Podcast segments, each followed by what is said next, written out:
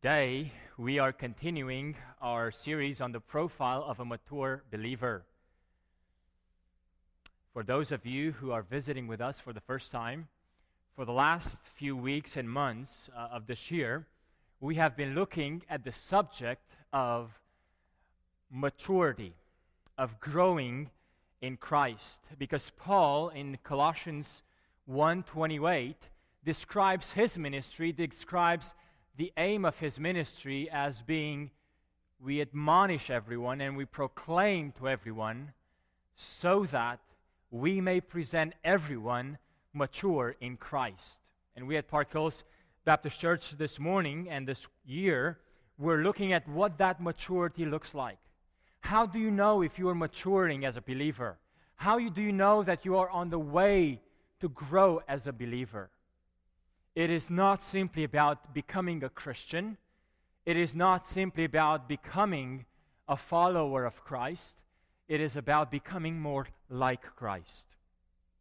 Well, today, we are touching upon a subject that is very sensitive to many Christians, and especially to many disenchanted Christians.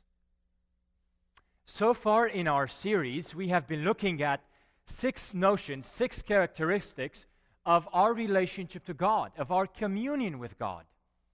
Then a few weeks ago, we began looking at some characteristics that relate to how we form community with other believers. You see, dear friends, it's not enough that we simply commune with God, that we have a personal relationship with God. A personal relationship with God also puts us in a relationship with other followers of God and puts us automatically in God's family.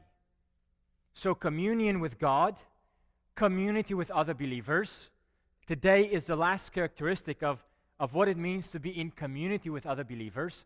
And next week, we will start the final category, the final part of the series of what it means to be commissioned to the world.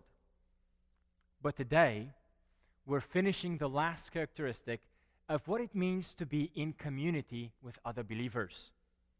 It is a very sensitive subject. So, so sensitive that one of the friends that I was talking to this week, um, I told him he, he's, uh, I told him he may not want to come this week to church because I'll be talking about money. And I don't want to give you the impression that the church is about money. I know as a pastor I shouldn't be discouraging people from to coming to church. But this is a very sensitive subject. Here's why. A few reasons. It is not uncommon for churches in the West to feel like they are on a treadmill called fundraising. There's always another building to build. There's always another project to renovate there's always another expansion to make. It is not uncommon for churches or Christian ministries to focus so much on asking money that they're willing to promise almost anything in return for a donation. It's not uncommon to see emotional triggers or guilt mechanisms or even exaggeration of results in order to get the donation. None of these, dear friends, none of these te- techniques are endorsed by Scripture. Yet giving is. Disenchanted Christians often walk away from the institutional church with a feeling that churches are all about money. One friend shared with me the reaction of his parents when he told them that he is becoming a Christian. And his parents told him, Watch out, son. They're after your money. So, how can we Christians talk about money? And how can we talk about the scriptural attitude towards money or towards giving without feeding into the impression that the church is a money hungry institution.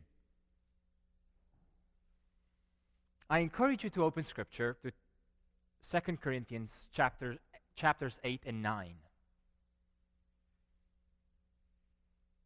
We will be reading the entire two chapters. No, that was a test.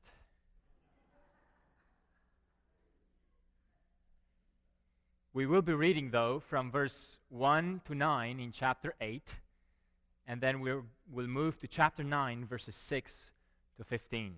It is a longer passage of Scripture, but I encourage you to pay attention to how Scripture, how the Apostle Paul talks about giving in a way that I think does not feed into this notion that, script, that church is all about money. The title of this message is Graceful Giving. Graceful Giving. 2 Corinthians chapter 8. This is the word of the Lord for our hearts this morning. And now, brothers, we want you to know about the grace that God has given the Macedonian churches. Out of the most severe trial, their overflowing joy and their extreme poverty welled up in rich generosity. For I testify that they gave as much as they were able, and even beyond their ability. Entirely on their own, they urgently pleaded with us for the privilege of sharing in the service to the saints. And they did not do as we expected but they gave themselves first to the Lord and then to us in keeping with God's will. So we urge Titus, since he had earlier made a beginning, to bring also to completion this act of grace on your part. But just as you excel in everything, in faith, in speech, in knowledge, in complete earnestness, and in your love for us, see that you also excel in this grace of giving. I am not commanding you, but I want to test the sincerity of your love by comparing it with the earnestness of others. For you know the grace of our Lord Jesus Christ, that though he was rich, yet for your sakes he became poor so that you, through his poverty, might become rich. Now we continue the reading of God's word from chapter 9, verse 6. Remember this whoever sows sparingly will also reap sparingly, and whoever sows generously will also reap generously. Each man should give what he has decided in his heart to give, not reluctantly or under compulsion, for God loves a cheerful giver.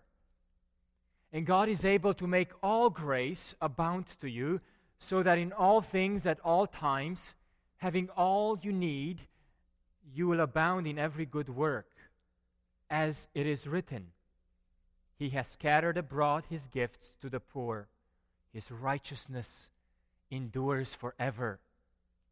Now, he who supplies seed to the sower and bread for food will also supply and increase your store of seed and will enlarge the harvest of your righteousness.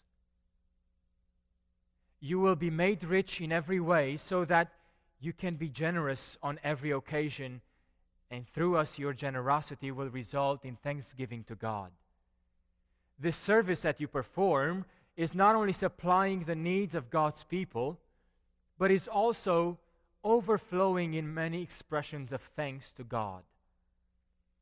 Because of the service by which you have proved yourselves, men will praise God for the obedience that accompanies your confession of the gospel of Christ, and for your generosity in sharing with them and with everyone else. And in their prayers for you, their hearts will go out to you because of the surpassing grace God has given you. Thanks be to God for his indescribable gift. Amen. Well, this was the word of the Lord for us.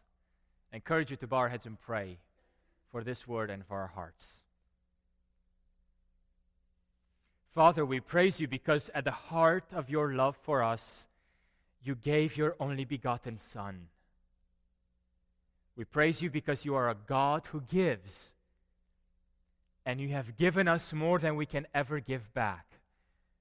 Father, I pray that we would learn to resemble your character as we ourselves become givers. This we pray in the name of our Lord and Savior, Jesus Christ. Amen. Well, we learn about the situation that caused Paul to write these two chapters in Corinth, in the letters of the Corinthians. We learn about the situation from the verses that we did not read. Believe it or not. Why did we not read those verses? Because I can summarize them for you.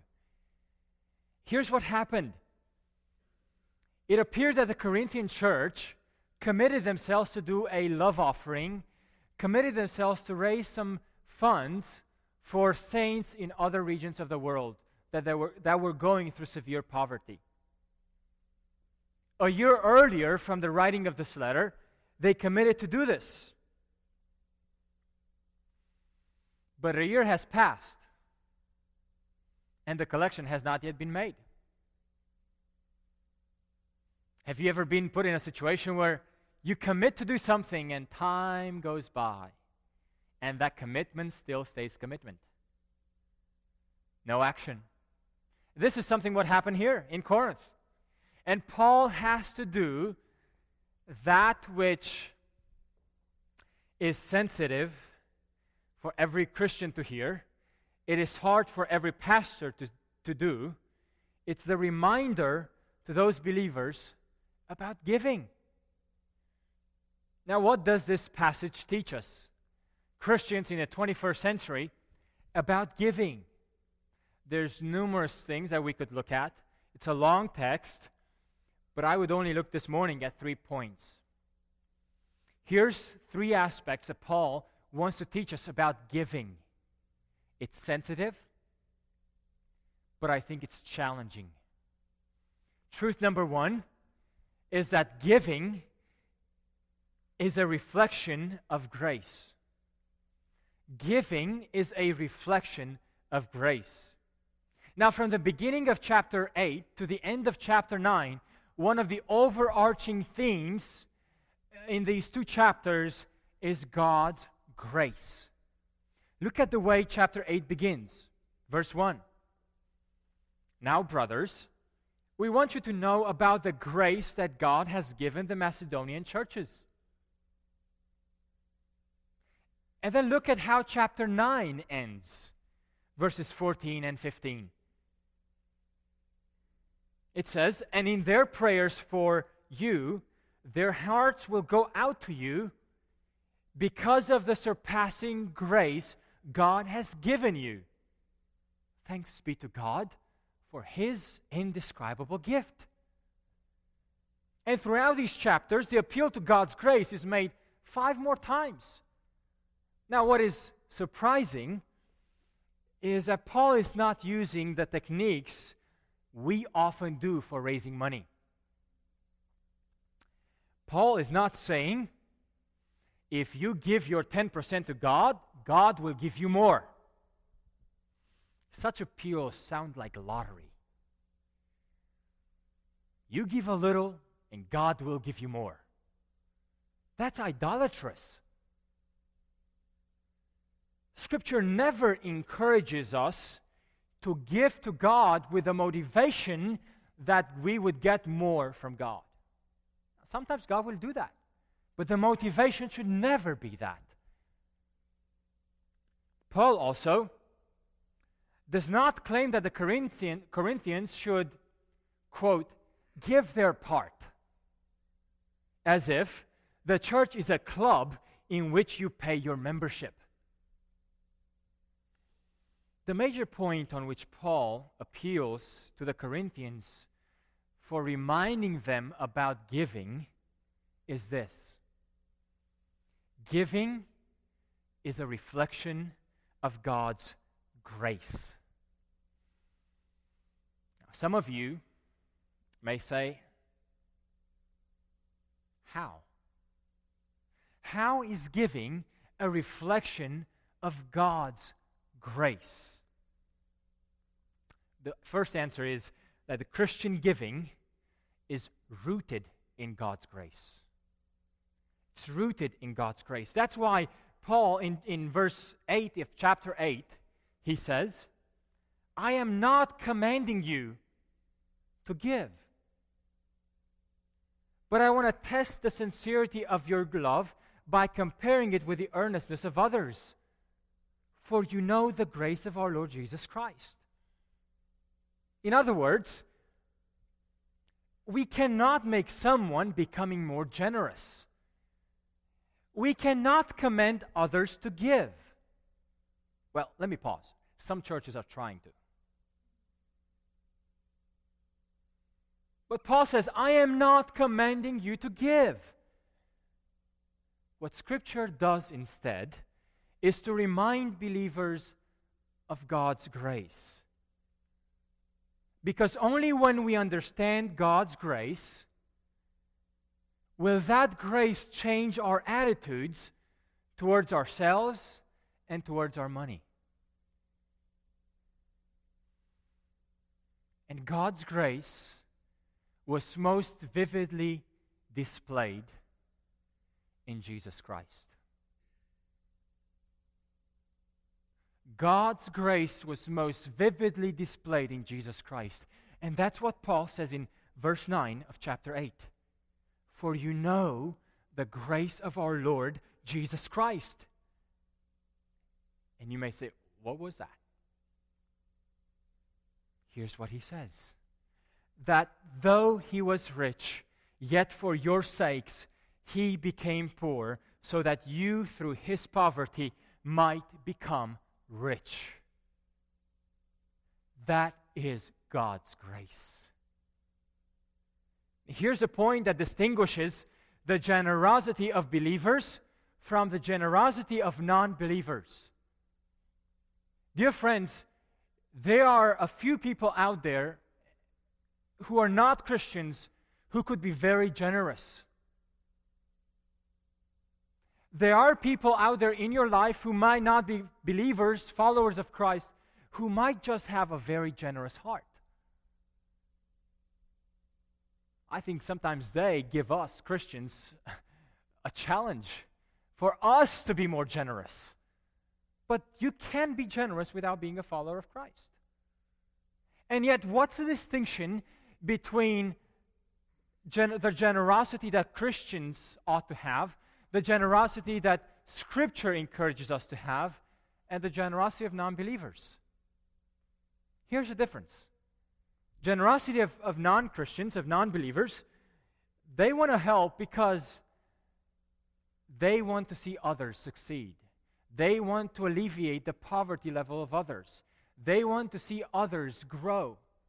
So it's usually a desire to help others uh, because it's great to see others grow. They may also give because it's, it's great to give. It gives you a good feeling when you're able to give. All these things are good reasons to give without necessarily being a Christian. And yet, there is something else there is another reason that stands behind our motivation to give that non Christians cannot have it. Only Christians can do. Only Christians can have this reason, and that is God's grace. The one difference that will make be, that will be between Christians and non-Christians in their giving is God's grace. And God, the grace of God is that Christ gave himself so that we might have life. We may know this with our mouths, we may know this with our minds, but until we understand it, until it sinks in, we will not get it. So beautiful yesterday, the testimony we heard of Alice's life. Although she knew the truths of Scripture, although she knew those stories of Scripture, until those truths sunk in, they did not make a difference in her life. We may know about the grace of God, but until we know the grace of God, it will not transform our lives. Now, when we truly understand the grace of God, our response is nothing but this we respond with self surrender to the Lord. The only true and the most basic response to the grace of God is our total surrender to God. Martin Luther, the great reformer, said the following about the grace of God. It said to God in response to his grace, You, O God, are my goodness, and I was your punishment. You assumed everything I deserved and was, so I can receive everything you deserve and are. When we realize this grace of God, it changes the way we see ourselves. It melts away all our pride. It melts our trust and hope in our own selves, in our own possessions, so that when we truly understand the grace of God, our only basic response is our total surrender to the Lord. Here's why because we realize that nothing that we have is worth anything in comparison with what He gave us. That's why, dear friends, God's grace meets you wherever you are. No matter what you've been going through in your life, no matter what you've had in your past, it does not matter whether it was a good past or a bad past whether you are ashamed of it or whether you're proud of it. When we understand the grace of God, what God gives us, everything in our lives is nothing.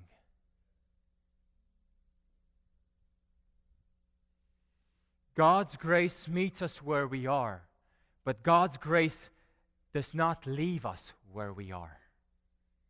It cannot leave us where we are. You know why? Just as Luther said, I was poor, you made me rich. You got what I deserve so that you can give me what you alone deserve. When God's grace meets you, just like Paul said to the Corinthians, Christ became poor so he might make you rich. Not in your bank accounts, my dear friends gospel never promises that your bank accounts will grow. That is a false gospel. But God will make you rich in Christ. Now, for many unbelievers and some believers, when they think of the grace of God, they only assume God's acceptance. But this is an incomplete picture. God's grace is his act of giving his only son for us so that we might be made like him. That's God's grace. My dear friend, the one way, the one test that you truly understood the grace of God is if you understand that God gave Himself to you so that He can make you like Himself. That's God's grace. Let me ask you this morning have you accepted God's gift of His Son for your life? God's grace is not simply the fact that God accepts you. God's grace is the fact that God gave Himself for you. God's grace is an act of giving. And unless you receive this gift of God, through faith and repentance, you cannot experience the gift of transformation. And this is how this grace affects us. One of the ways this grace affects us and transforms our lives shows up in the way we give. God's grace shows up in our lives in the way we give.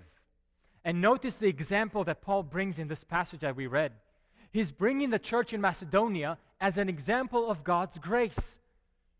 You know, we're told that believers in Macedonia were in the most severe trial. Look at verse 1 of chapter 1. And we're told that they were in extreme poverty. Yet, God's grace showed up in the fact that despite their condition of extreme poverty, they had an overflowing joy. Look at verse 2. Out of the most severe trial, their overflowing joy and their extreme poverty. Now, let me pause there for a moment. Can you go through extreme poverty and also have ex- an overflowing joy in your life? Those of you who have been on mission trips or have visited less developed countries and have seen Christians with having significantly, significantly less material possessions, and yet they own and possess a joy that we Christians in, West, in the Western Hemisphere cannot explain. That's the grace of God. That's the grace of God who transforms the way you look at yourself. In, despite the fact that you have very little, you overflow with joy because you feel like you're rich. That's the grace of God. And then Paul goes and talks about the Macedonians. And he continues to, to say, This grace was present in Macedonia so much so that their overflowing joy overcame their context of poverty and resulted in rich generosity. Can you be generous in extreme poverty?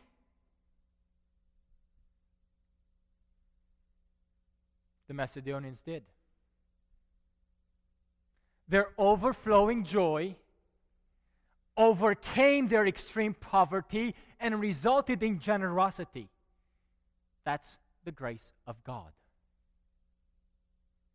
You cannot explain it any other way. Not only so, but look at verses 3 and 4. Look at how they ended this fundraising campaign. And by the way, just pause there. I can see all, all these church consultants today uh, taking notes. So, how do you do this? Look at how the church in Macedonia entered this fundraising campaign. Verses 3 and 4. Entirely on their own, they urgently pleaded with us for the privilege of sharing in the service to the saints. In other words, they had this desire on their own. Nobody asked them to do so. Actually, notice it says they pleaded with us for the privilege. No financial campaigns, yet a very generous giving. How did they do this? Dear friends, this is not an example of the church that is constantly asking for money. This is not the church that is constantly talking about money. This is the church that they were just giving. These are believers who were just out of their own initiative, with their, with their own joy, they just started giving. How did they do this? Can our church consultants replicate this? No. You cannot replicate this. We cannot replicate the spirit of generosity. You know why? Because this is an act of grace. This is rooted in grace, and this is a result of grace. You cannot make people give this way. No matter what mechanisms, no matter what emotional triggers you would use, no matter what guilt mechanisms you would use, you cannot get people to, you, to give this way because this is an act of grace. Verse 5. What did these Macedonians do? Bottom line is they truly understood grace. They truly understood God's grace. You, you know how we know that they truly understood God's grace? Look at verse 5. Before they gave, verse 5 tells us, and they did not do as we expected, but they gave themselves first to the Lord. This is God's grace. This is a sign that you have understood truly God's grace. When we are affected by His grace, when we realize that we, what He truly did for us, our first and most basic reaction is we give ourselves to Him. Not because, quote, we have to, but we, because we can no longer remain the same. We cannot help but give ourselves to Him. And by using these two examples, uh, the, the example of Christ who gave Himself, who became poor so that we might become rich, and then the example of this Macedonian church who's telling us, you can do it. It's possible. When you understand grace, that's what grace does to you. Paul is rooting the act of giving in God's grace.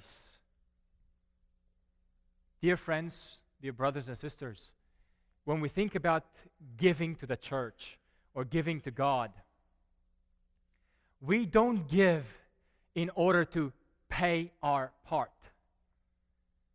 We don't give in order that we may keep our membership on the rolls of this church. We don't ask, Do I really need to give this much? Paul is not saying those things.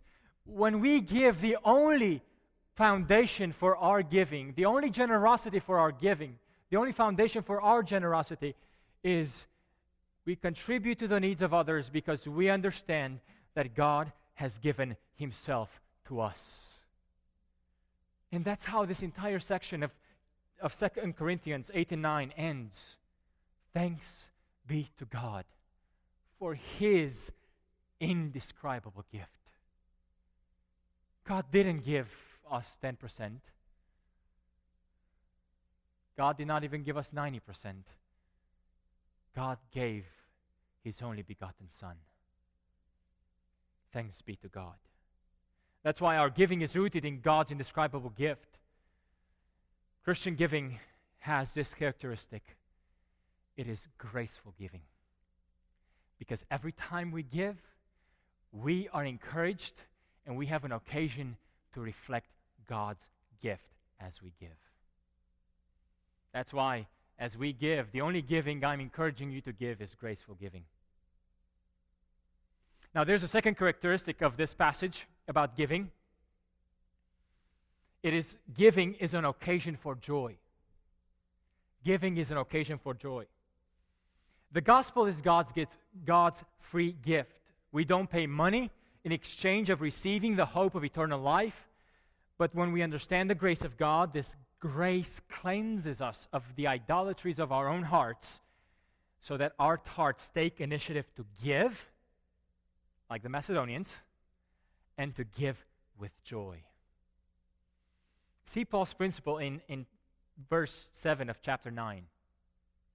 Each man should give what he has decided in his heart to give, not reluctantly, nor under compulsion.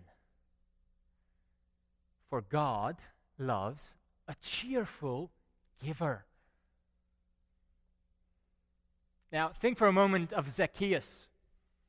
Jesus came into his house, into his home, and Zacchaeus responded, Look, Lord, here and now I give half of my possessions to the poor, and if I have cheated anybody out of anything, I will pay back four times the amount.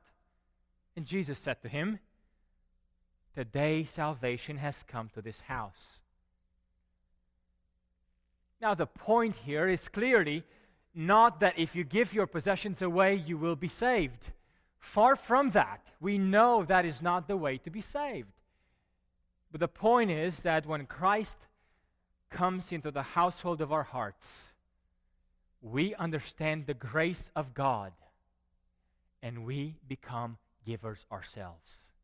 We take the initiative, we initiate, and we do it with joy. There is no room for compulsory giving. Now, it is easy for Christians to fall into this notion today that they have to give to the church. No, you don't have to. Paul here is saying that God is not interested merely in your giving.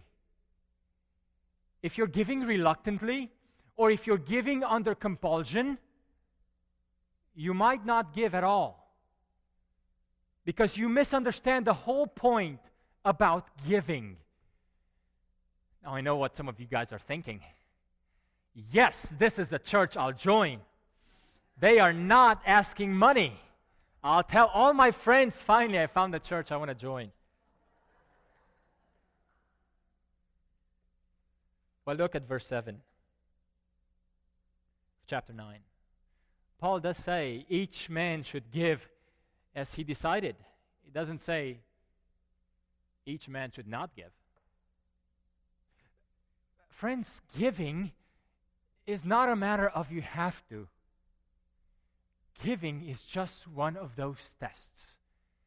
If you have understood the God you worship, you will become like Him. And the pinnacle of God's grace is that He gave Himself. So, giving is a reflection of God's grace, but again, you have to decide in your heart what you're going to give. Don't give reluctantly and don't give under compulsion. Compulsion. Don't give under the emotional trigger of certain financial campaigns.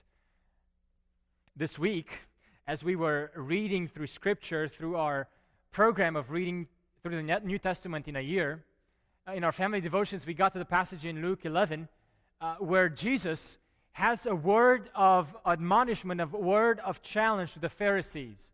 And here's a word that challenged us too as we read this. Jesus says, He rebuked the Pharisees. But woe to you, Pharisees, for you tithe mint and rue and every herb and neglect justice and the love of God. You know what's striking about that challenge?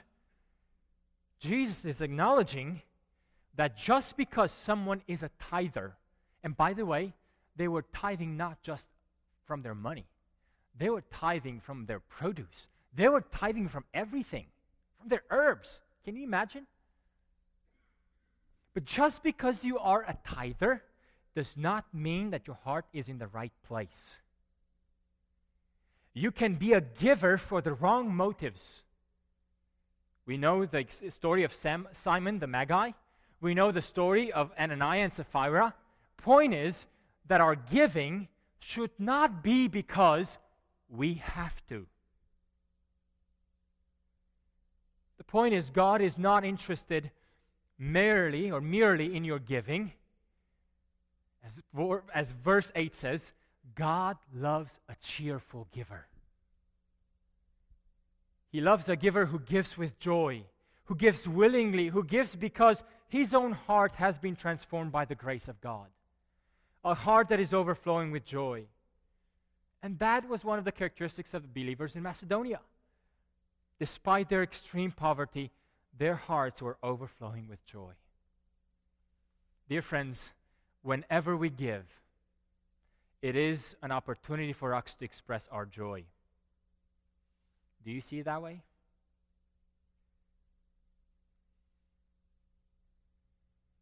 Do you see your giving as an occasion of joy? Or do you give just because the Bible said so? two challenges for us today. One, do you give? Do you reflect the grace of God in your life? Number two, do you give cheerfully? This goes as a package. It's not one and then you move on to the other. It's a package.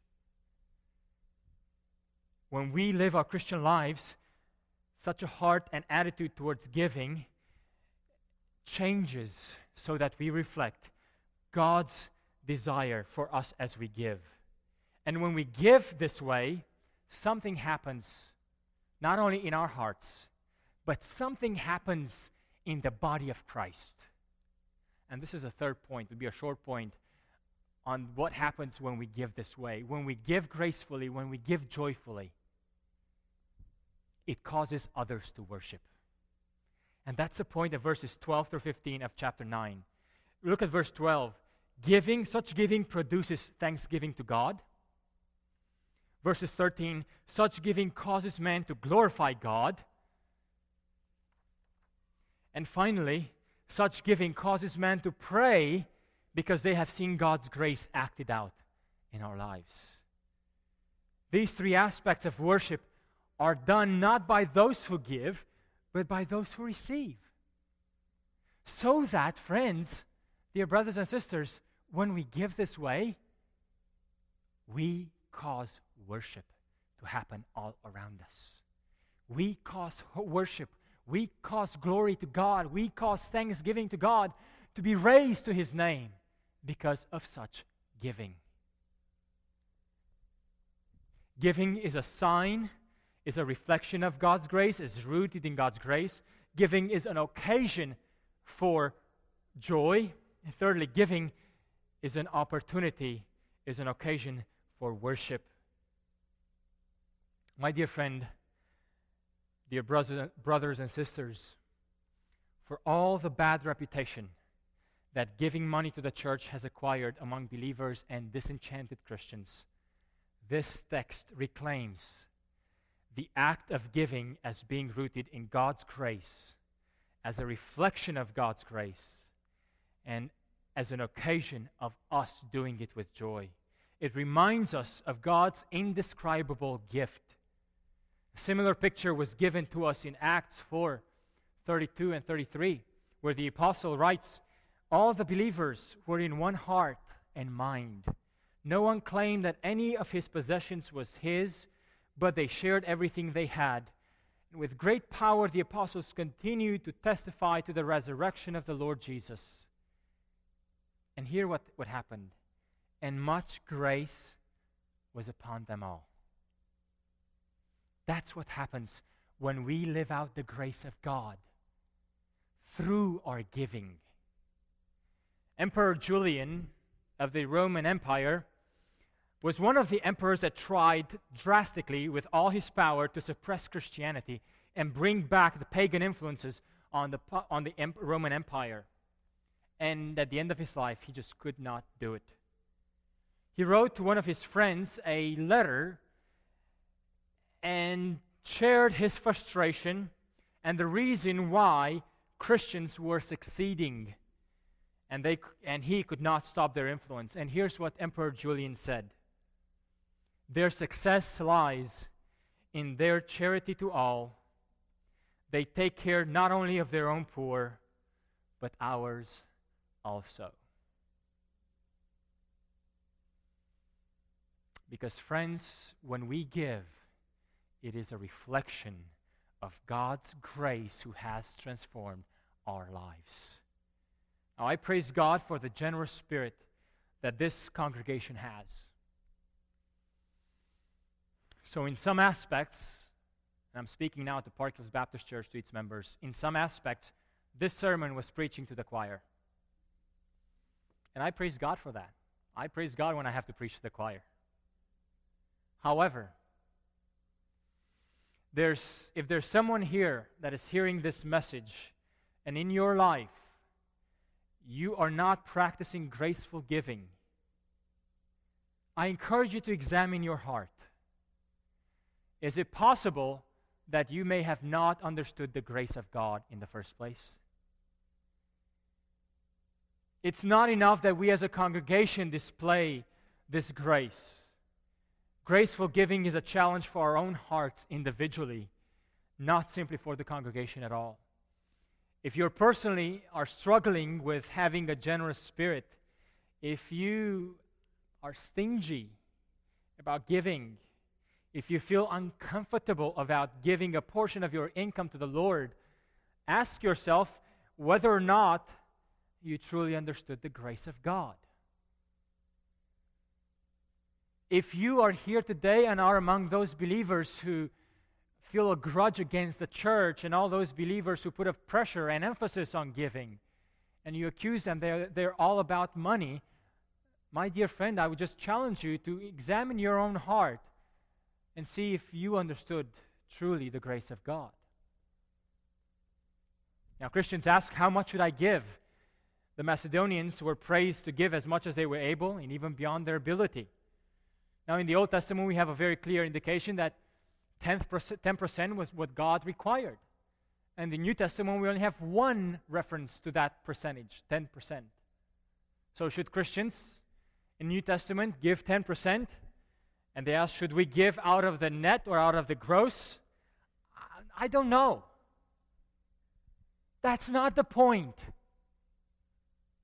You know what the point is? The point is, let me put it this way living on the other side of Calvary, our standard for giving is not 12, 10%. Our standard for giving, our example of giving is Jesus Christ, who gave himself, who became poor, so that we might become rich. And many New Testament scholars agree that giving in the, in the New Testament ought to go beyond 10%. Start that with a, with, a, with a starting point. Use that as a starting point and go above and beyond because of God's indescribable gift. Now, for those of you who are new Christians and have never practiced the tithe, start where you are and move towards more. Let it be in your lifestyle that you reflect the grace of God. We cannot determine that for you. It's not about hitting a certain mark making the tithe or not. It's about letting the grace of God work in your life and determining the quality of your life, the standard of your life, so that you can give gracefully and that you can give joyfully. Now, for those of you who are not believers, let me make it again clear and strong. Christianity is not about money. It is about the grace of God. But one of the ways the grace of God shows up in the way it transforms us is that we start thinking less of ourselves and more of Him. And we can only do that by the grace of God. Let us pray.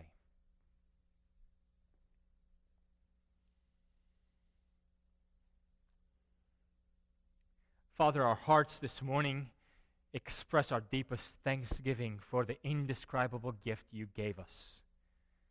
Lord, we pray that your gift would transform our hearts so radically that we ourselves would become graceful and joyful givers. That we would give not because we have to, not because the Bible says so, not because the church says so, but because we have truly understood the grace of God. Father, I pray that this grace would transform our lives so much that others, by the, by the way they see our generous spirit, would see your grace in our lives and be drawn to you. Father, forgive us for often failing at displaying this grace in our lives. We pray that we would examine our hearts and would pray that we would give ourselves to you totally and let your power, your gospel, change us inside out.